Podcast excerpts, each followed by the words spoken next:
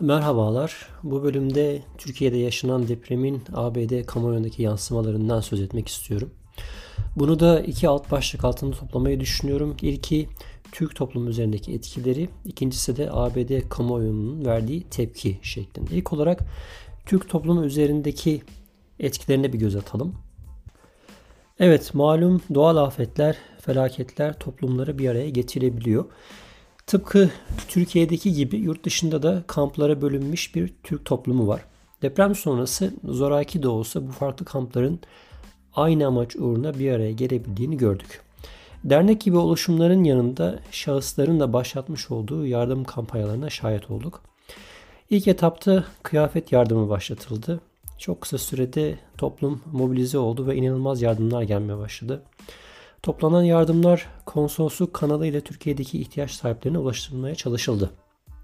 Yeri gelmişken kıyafet meselesine biraz değinmek istiyorum. İlk başta temiz olmak kaydıyla kullanılmış elbiseler de kabul ediyordu. Ancak bu elbiselerin tek tek ayrılıp paketlenmesi sorun olmaya başladı. Zaten 2-3 gün sonra konsolosluk kıyafet yardımını da durdurdu. Çok fazla kıyafet bağışı yapılmıştı zaten o zamana kadar. Listeyi daha sonra bebek bezi, hijyen malzemeleri şeklinde güncellediler. Bu şekilde sadece bizim yaşadığımız bölgeden iki kamyon yardım gönderildi. Şimdilerde bu yardım yerini nakdi yardıma bırakmış durumda. Yani aynı yardım yerine nakdi yardım yani para yardımı talep ediliyor. Buradan görebildiğim kadarıyla da maddi yardımlar da kısa vadede ihtiyaca cevap verebilecek gibi gözükmüyor aslında. Şimdi gelelim depremin ABD kamuoyundaki yansımalarına.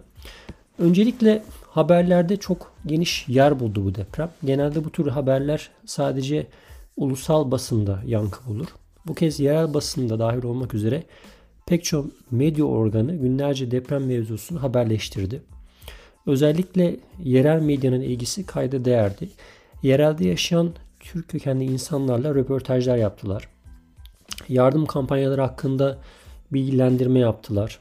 Yerel bir televizyon kanalı yaşadığımız bölgedeki bir gün boyunca yardım anonsları yaparak halkı bağış yapabileceği noktalara ve kurumlara yönlendirdiler. Yerelde iki büyük araba galerisi firması kendi iş yerlerinde yardım topladılar. Yine bulunduğum şehirde farklı inançlardan din adamları toplu dua programı düzenlediler. İş yerinde ve dışarıda karşılaştığım Amerikalılar bana deprem hakkında sorular sordular. Özellikle yakınlarımızdan, akrabalarımızdan deprem bölgesinde yaşayanlar olduğu için benden ayrıntılı bilgi almaya çalıştılar. Okullarda öğrenciler yardım kampanyası düzenlediler. Bazı kurumlar konser, yemek, koşu gibi etkinliklerle deprem mağdurlarına yönelik organizasyonlarda düzenlediler. Kısacası ABD toplumu A'dan Z'ye elinden geldiğince bu konuya olan duyarlılığını ortaya koydu diyebilirim.